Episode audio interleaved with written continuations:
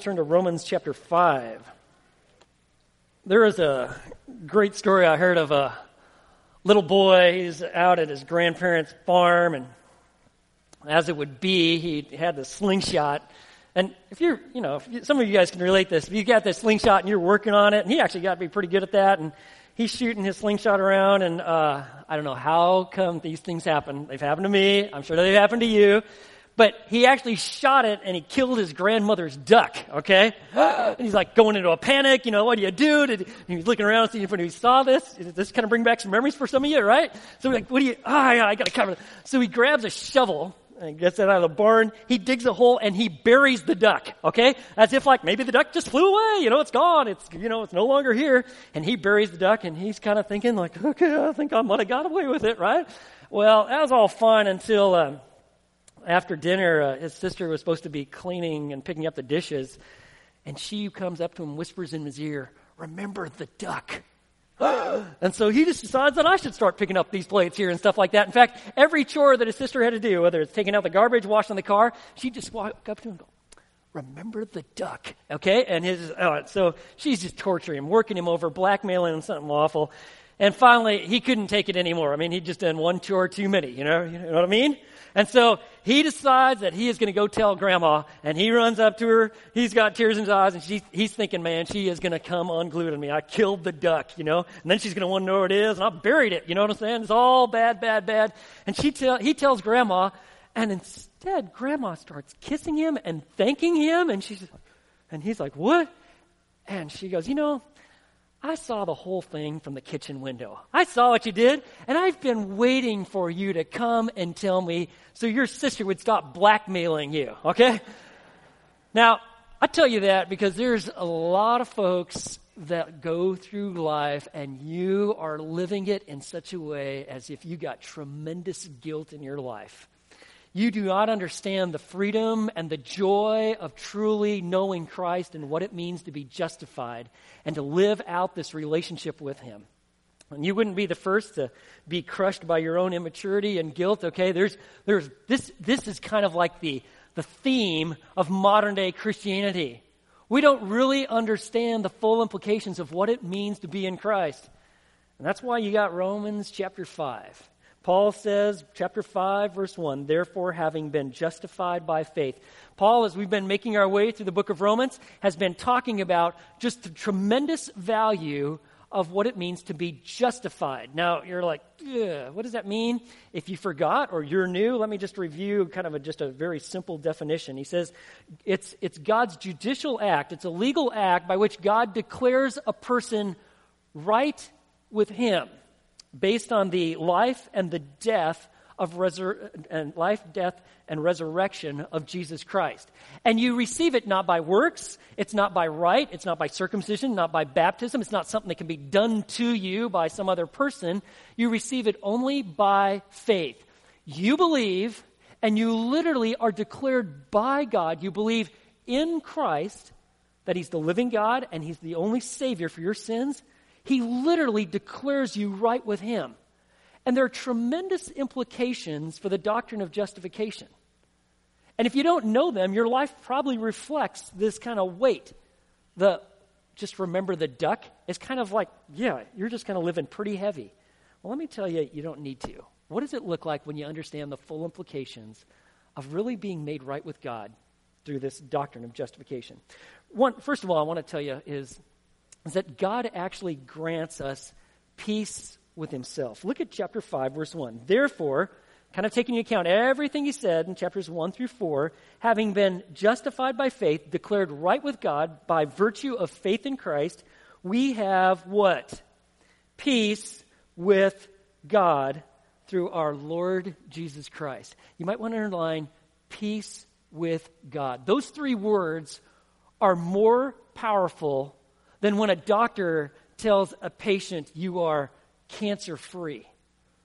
Or when a prisoner who's on death row hears that you are forgiven. I mean, just a tremendous relief to hear that. And just the joy, and just a, it's a, kind of like the shackles come off. To know that you have peace with God, it changes everything for us. Let me give you kind of like a little modern-day example of that. If I say the, the name Ed Snowden. Anything come to mind? Da-da-da. Right, there he is. We've seen him. We know all about him. His work with the National Security Agency, he decided that he'd probably take in some of that and, and hold it in his own private reserve. And then he actually dispensed it. Every single country in the world has millions of our national secrets. In fact, what he has done has been de- uh, described as the most significant leak in U S history. And the man responsible? There he is. So he'd been hiding, hightailing it. He thought he'd go and hang out with some of our good friends out in Russia, okay?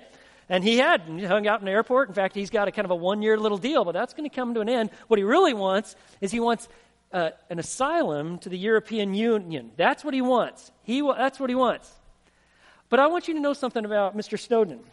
He's not going to be showing up at the United States to take in like Disney World this summer for like a little vacation, you know? As as beautiful and wonderful as Russia is, he's not showing up. He will not be at the Baylor home opening, okay? If you're thinking like, well, we might see Ed there. No, you won't. Because if Ed even thinks about touching foot on American soil or anything that we think is even remotely close to it, immediately the U S government is going to kick in and his life is going to be unpleasant at best. Why? Because he is a betrayer. But what if Ed Snowden was judiciously co- declared right? All is forgiven, and you're in right standing. You can come and do whatever you want. You can shop in any one of our malls. You can set up camp. We have freely bring you back, and all that, that you've done against us, it's all covered. That would be tremendous, wouldn't it? Tremendous for Ed. And we're like, whoa, how could that be? Let me tell you, on a far grander scale, that's what God has done for us. We sinners, enemies of God. We've inherited a condition from Adam. In fact, you're going to find that next week when we actually talk about that. But not only have we inherited Adam's condition of being sinners, frankly, we got a good track record to prove that we are sinners by nature, right? And that every time we sin, it's like saying, God, I don't care about your kingship and the whole idea that you created me for you and your glory. I'm going to do life on my own. And every time we do that, that is an indication that we have a sin problem. And God is going to address it, and he has. He's done so through the person and the work of Jesus Christ. And when we believe in Christ, we have peace with God. And the, if you want peace, the peace of God, and everybody does, right? I mean, we're looking for peace. That describes millions of people. We think we can find it in our vocation, romance, material possessions, how much money we got in the bank account, how good looking we are. We think that if we, we have something, that will equate to peace in our life. And we are driven because we really want peace. But guess what? You can never have the peace of God until you have peace with God. You must believe. And when you do, you receive peace with God. And man, sin is bad. It creates chaos in our souls. It, it tears us up. And, and I'm speaking from firsthand experience. And you know what I'm talking about. It rips you apart. And when it's fueled by adrenaline, you do things that you know are going to lead to places that you don't want to be. It tears you up. It creates chaos in your soul. It starts tearing apart your relationships. And we live like this until we truly trust Christ. It's it's like one pastor said, very simple. If you know Jesus, you can know peace. But N O Jesus means N O peace, right? If you know Jesus, you can know peace. But if you will not trust Christ, you will not have peace. It, I know that you're going to try to find it in money, where you live, what you drive, how good looking you are, and we're always sizing each other up, and we're trying to fit into a world system that somehow equates that if I have this or look like this or do this, that somehow it's going to be well with my soul, and I just want to save you a lot of havoc. It will not until you believe. But when you are justified by faith, you know what you have? We have peace with God through our Lord Jesus Christ. Let me tell you something else that we have. Not only does God grant us peace with himself, but God guides us to maturity by grace. Look at verse two. He says, through whom also we have obtained our introduction by faith into this grace in which we stand, and we exalt in the hope of the glory of God. And you read that, obtained our introduction by faith, and you're like, eh, I'm not even sure what that means. But let me just kind of give you a little bit of understanding. The process of being ushered in before a king into the king's court was your introduction.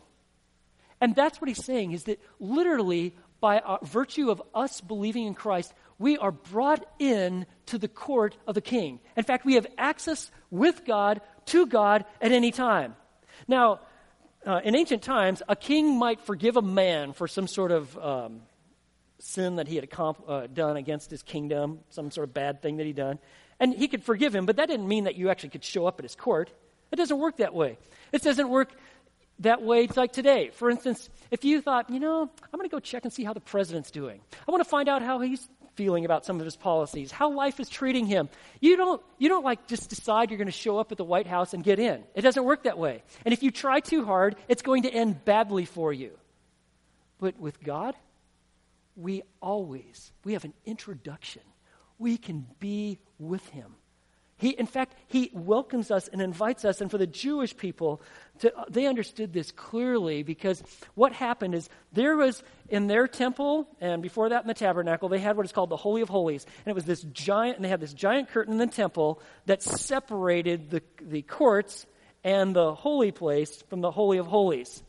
And even far greater than a wooden door, it would be impossible for you just to break through that. In fact, God had made it crystal clear, you only come through going all these little regulations, and you can only, high priest can come once a year. Access to me isn't free like you think of it. But when Christ died, it was like he took that curtain that was all woven together, and he like just ripped it like a piece of tissue paper. And it went from the top down at the moment of Christ's death. And it literally opened and separated, and it demonstrated access with God comes through the death of Messiah. And we have an introduction, and we can come at any time. In fact, the book of Hebrews says we can approach the throne of grace at any time, and God desires us to do so. In fact, he says in the text, look at verse two, that we stand in grace. In this grace in which we stand, we live in God's divine favor. It's unmerited. It's unwarranted. We've done nothing to deserve it. God just bestows goodness and grace on his people. And he does so because he's bringing us to maturity in him. And he says, and we, verse two, and we exalt in the hope of the glory of God. Not only do we stand in grace, not only are we saved by grace, but you need to know that we have the hope that one day we will literally radiate the magnificent glory of God himself. Our lives and our bodies, when we are eventually in his presence, will literally manifest the glory and the goodness of God. We have, like the text says, hope. That's not a superficial optimism. That is a confident assurance that that is what's going to happen in our life. We will radiate God's glory. Now, I don't know about you, but frankly, I'm tired of sin. And I'm tired of it in my own life. Maybe you can relate, but I, I'm I'm tired of arrogance, selfishness, right? Pride. So many things that I'm like, man, why? I'm tired of it. But you need to know that where we are going, when we are in his presence, it is only holiness and glory. All of the things that grieve our hearts and grieve our souls, and we see this residual aspect of this sin nature, guess what? We're going to be emancipated from it. And the longer I live, the more I look forward to freedom completely, salvation fully fulfilled, and we have the hope of the glory. Let me ask you, when you sin, when you do what is wrong, what do you do? Do you like, okay, I got to clean this up. I got to fix this behavior, and I got to clean myself up, and then maybe at church, you know, on Sunday, then I'm going to talk to God, okay? But in the meantime, I got to reform a little bit. I got to change some behavior. Or do you just come as you are, all of your sin, whatever you've done, and you just become before the living God? How you respond to your sin in your life since you placed your faith in Christ tells you a lot about what you really understand about the gospel. Because if you fully understand the gospel, you know that you don't clean yourself up. You come as you are to Christ. Because that's the beauty of the gospel. We stand in grace. We're not working out and making things happen on our own. we literally are coming to him and we stay focused on him, and we have a great hope in our life. In fact, you need to understand that God has us in a process in which he's bringing about maturity. So it's in the context of being, of standing in God's amazing grace, his divine favor. I love you completely. You don't really understand that. You're just learning, but I want you to know it's absolutely true. And I'm putting you in a process in which I'm going to make you look more like my son. And if you want to know what that process looks like, it's found in verses three and following here. And he actually he actually talks about this process in which he brings about growth. You might refer to it as like God's training program. And it's directed by the Lord himself to bring about holiness and wholeness in our life. And so look what it begins with. It's not what you're wanting. But verse three, he says, and not only this, but we also exalt in our tribulations, knowing that tribulation brings about perseverance. So we're we're exulting in the fact that we are going to be in the presence of God and will reflect his glory, okay? What we see in this life is not all that is it, man. It's going to get far better. But we also exult in our tribulations. And that word in the Greek is just as difficult as it is in English. It has the idea of suffering, distress, physical hardships. It was used to describe olives being crushed to produce olive oil, okay? We like olive oil, right? But it was a miserable experience for the little olives. Did you know that? They literally were crushed, right? So that olive oil would flow out. It was also used of grapes that were crushed, and out would come this grape juice. Well, that is what tribulation does. God is using the trials and the tribulations of our life to actually squeeze us. And it, and it hurts. And it's painful. But it's part of God's training program. And we've got them everywhere. We, you cannot insulate yourself from tribulation. Did you know that? Every single person in this room, we got, we have a common theme. I have been and I'm in tribulation, right? You got it, whether you're in your economy, you got home repairs, you got people's expectations, you got politics, you got relational breakdown, you got health issues, you're walking with God, you take a stand for Christ, and what happens? Man, there's some people that don't like that. And, you know, we've been able to kind of cruise like an autopilot for quite a while in our country. You need to know that that is changing. It's changing at a rapid pace. The fire's been lit. And it's it's like taking off because it's like dry kindling.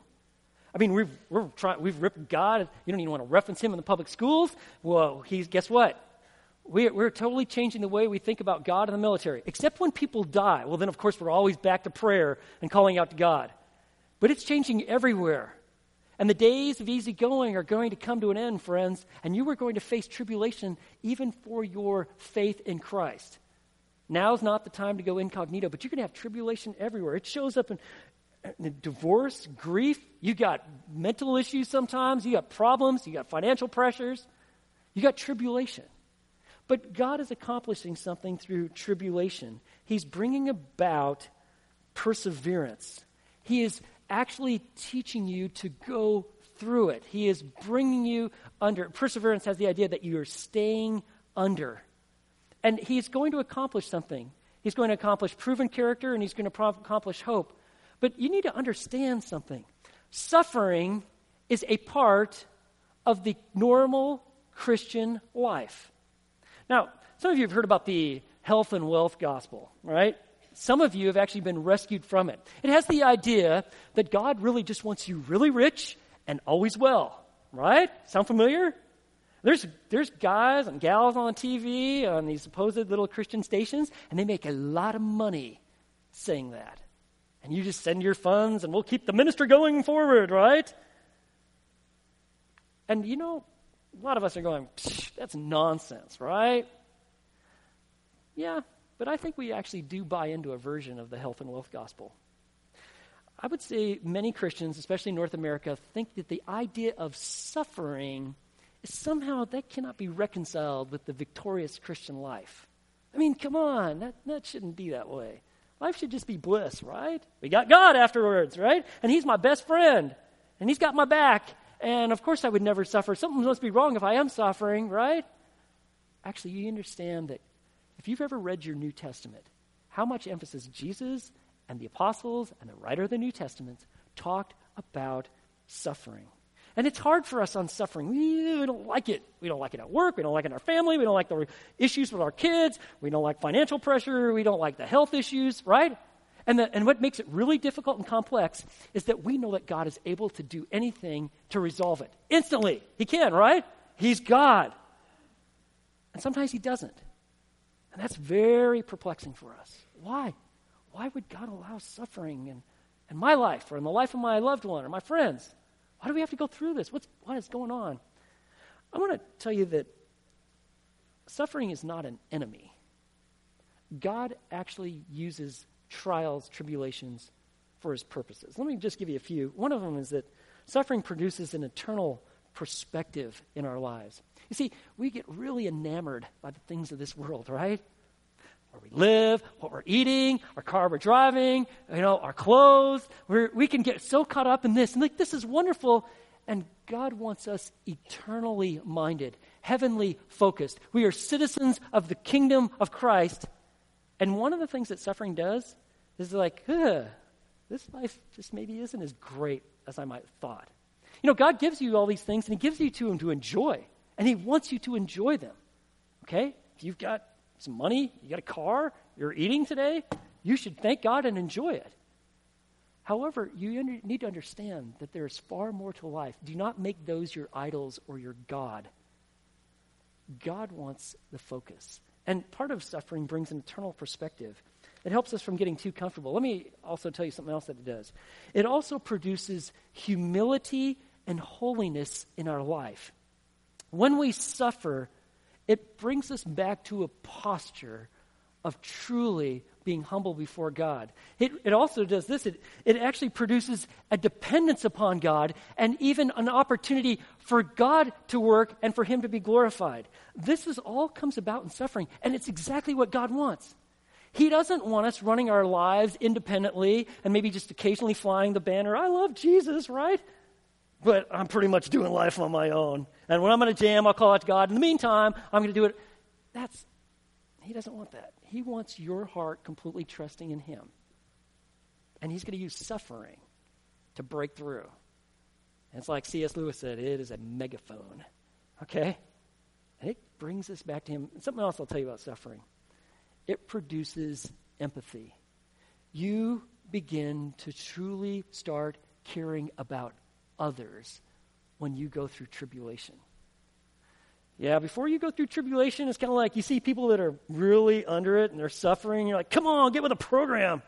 If you were like me, you wouldn't have problems like that, right? But then you go through your depression, or you face the financial reversal, or you go through relational difficulty, or all of a sudden you got some trouble with your kids or something like that. Like, whoa, you're facing the health issue. Now you become empathetic. You become more like the Savior. All of that is all accomplished through tribulation. And tribulation produces what? It produces perseverance. We literally stay under it. And it's not that we're looking for our problems and pain, and it's not that if we have the opportunity to relieve them that we don't. Of course you do. You don't go looking for it, and if you have an opportunity to relieve it, but friends, sometimes you cannot. Literally, you're in a situation you can't remove the problem or the circumstances that you're facing. What you do is by grace and in confidence in Christ, you actually stay under because he is he's accomplishing your purposes. You hold on to Jesus. Even if you don't think you've got anything left in you, you just hold on to him. He's accomplishing his purposes, and one of those purposes is to bring about, see that, proven character. The word proven character, the, those two words translated one word, has the idea of like a silversmith or a goldsmith taking metal and literally melting it so that the dross gets pulled away. That's what pressure does. That's what tribulation does. Everything that's not Jesus be reflect, being reflected in your life, God is removing away through these difficulties. He's accomplishing his purposes. It's hard, it is painful, but it is good. It is why you and I can re- actually rejoice or exult because there is a hope. There is understanding that God is accomplishing things. That same proven character was used of athletes and warriors, soldiers. If they had proved themselves in their athletic competition or in war, in battle, They had proven character. They had mettle. They had gone through the fire, and they have de- developed strength. And that's what happens. And he says it provides and produces proven character and proven character hope. And verse five, and hope does not disappoint. When he says that, he's saying, listen, when you and I put our trust and faith in Jesus, and we hold on to him, and we go through the fire, and God does shape and sharpen our character, and he brings about strength like a muscle breaking down and being built back up, we have a hope and an understanding that our faith is not misplaced. I know that it's not necessarily popular to identify with Jesus Christ. And in some parts of the world, it can lead to persecution or your death, right? But you have, you do not have a misplaced hope. God will definitely show himself to eventually be the victor. Hope does not disappoint, because why? Because the love of God has been poured out within our hearts. You see that in verse five? Through the Holy Spirit who has given, who was given to us. When you believe in Christ, God's Spirit actually takes up residence in your life at the exact same time. It is not some secondary, subsequent event, like maybe a couple years down the road, then I'm filled with the Holy Spirit. No, no, no, no. Paul's going to make that real clear as we go through the Gospel of Romans. You believe, you receive the Holy Spirit. And what the Holy Spirit does is it reinforces God's love for us. It literally is poured out in our life. And God not only gives us a love for each other, but he actually gives us a love for him. One of the distinguishing marks of someone who is really justified, really believes in Christ, is that they have a love for God and a love for Christ. There's people that say nice things about Jesus, they'll respect him. I mean, that, that can go a long ways, especially in the South. It's fine if you want to respect Jesus, say some good things about him. But the question is, do you love him? Well, I don't, I don't love him. I mean, I kind of know of him, I'll, I'll respect him, then you probably don't really know him. Because if you know him, you will love him. And we are literally compelled by him who first loved us. In fact, it's in this context of unconditional love that God brings about maturity. It is why we can go through the hardships and the perseverance and the whole proven character and going through the fire and feel like, I'm almost about dead here, right? Because I know who loves me, and I know who's bringing about his divine purposes in my life. And that is freeing, and it is life-changing. I, I blew it this week, uh, I'll just tell you. Okay, I was meeting with one of my guys, a disciple, and I was talking about the national finals, basketball. And uh, I was talking about the game that I saw part of it the night before. And after I went through with my comments about how the Spurs just obliterated the Heat, he informed me that he hadn't actually seen the game and had recorded it and had planned on watching it that night. Like, oh, you could have said something earlier, right? Now, do you think that my buddy is going to watch that game at night and, like, just be, like, chewing his fingernails and eating more food than he could possibly consume? Like, and like, oh, I don't know if, are the, is the Heat going to come back? Is LeBron going to take over the world and the basketball game? Is, is that what's going to happen?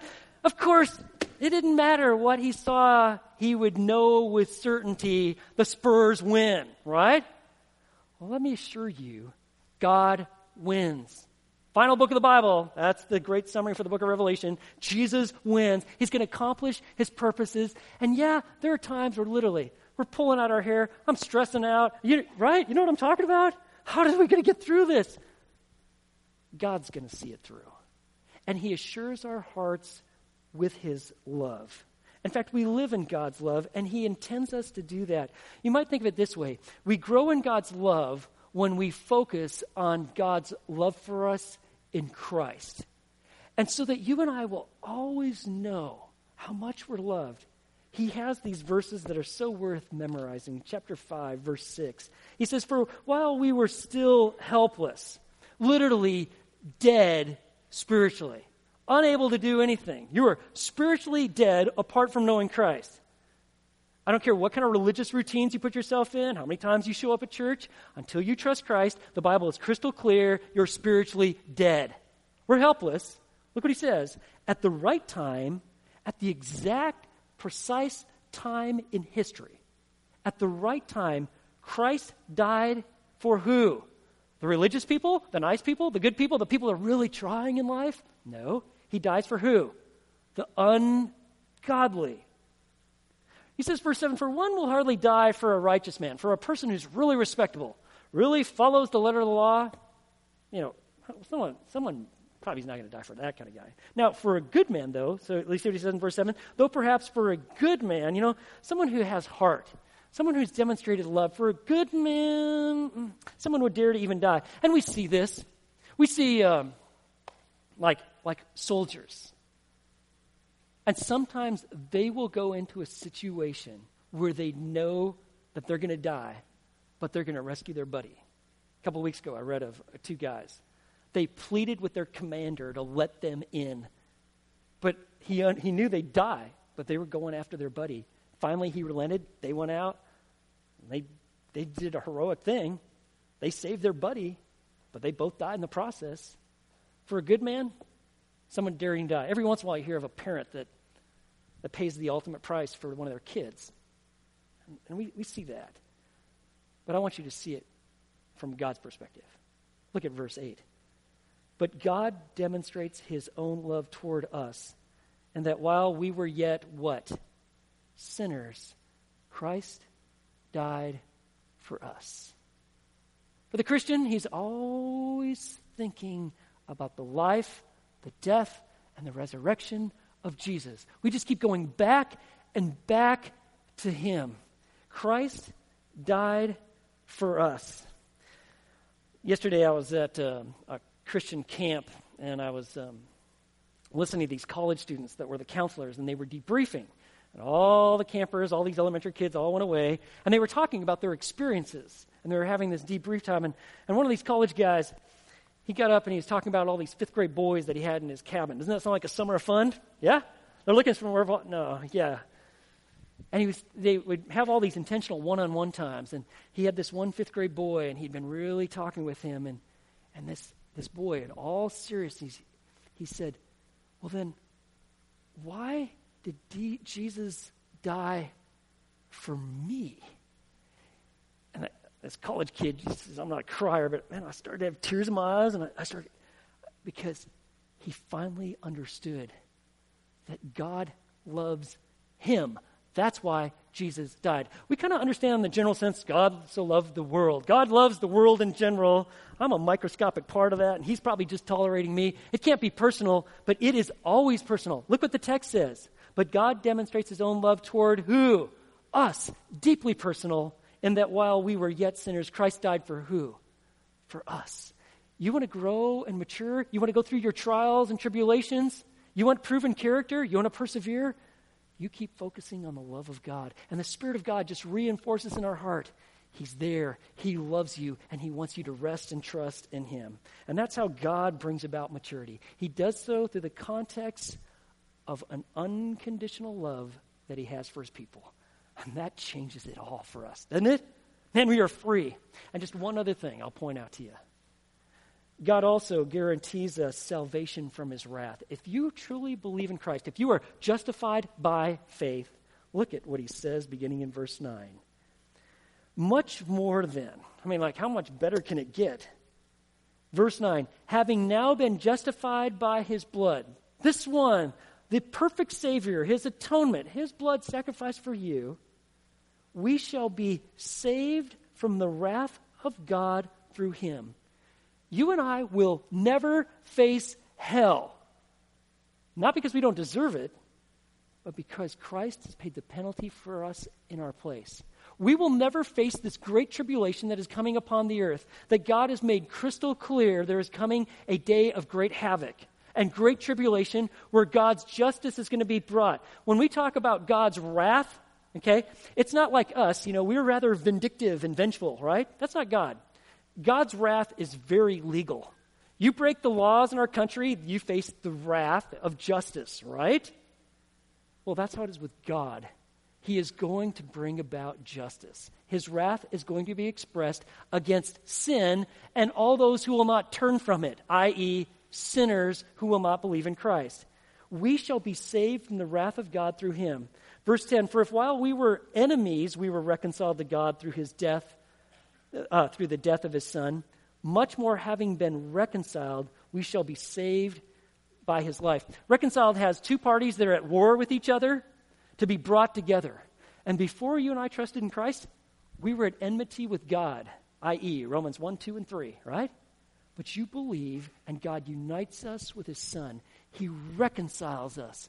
And that means that you will never face his wrath. In fact, he says in verse eleven, and not only this, but we also shall exult in God through our Lord Jesus Christ, through whom we have now received the reconciliation. We rejoice because we've been reconciled. And if God went through such great lengths to bring about salvation in your life, do you think that he's going to say, eh, I think I might have made a mistake on you. I think I'm going to put you back out and turn you back over to your own sin? No, never. It's been covered. Justice has been declared. The verdict is over. And you've been declared righteous, not because you're good, not because you've done good things or even had nice little things done to you, because you believe in Christ and you've been justified by faith. And that changes it all.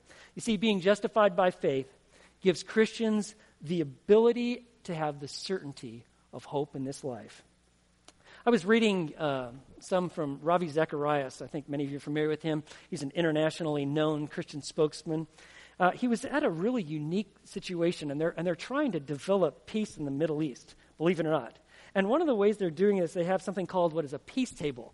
And they're bringing leaders in the Middle East, and they try to bring them together, and they bring other people to have like a discussion, and they share a meal together. And Ravi Zacharias was invited to come to one that was actually being hosted by one of the founders of Hamas. His name is Sheikh Talal, okay? And so they have this dinner, and there's these different people. Sheikh Talal uh, spoke of how he actually had spent eighteen years in prison for his beliefs and what he's trying to accomplish. He's also had numerous of his own children being suicide bombers. So the guy's fully in. He fully believes in his cause, okay? And so when it was time for Ravi Zacharias to actually engage and to speak and have an opportunity, he he said this, uh, Sheikh Talal, forgive me if I'm asking you the wrong question, but please tell me, what do you think of suicide bombing and sending your children out like that? Well, Sheikh Talal gave his answer. And then I want you to listen to what Ravi Zacharias said. Sheikh, you and I may never see each other again, so I want you to hear me.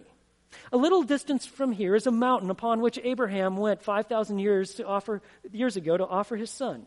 And as the axe was about to fall, God said, stop. I said, do you know what God said after that? He shook his head. I, I, I don't know.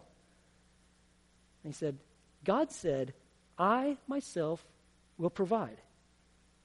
He nodded his head.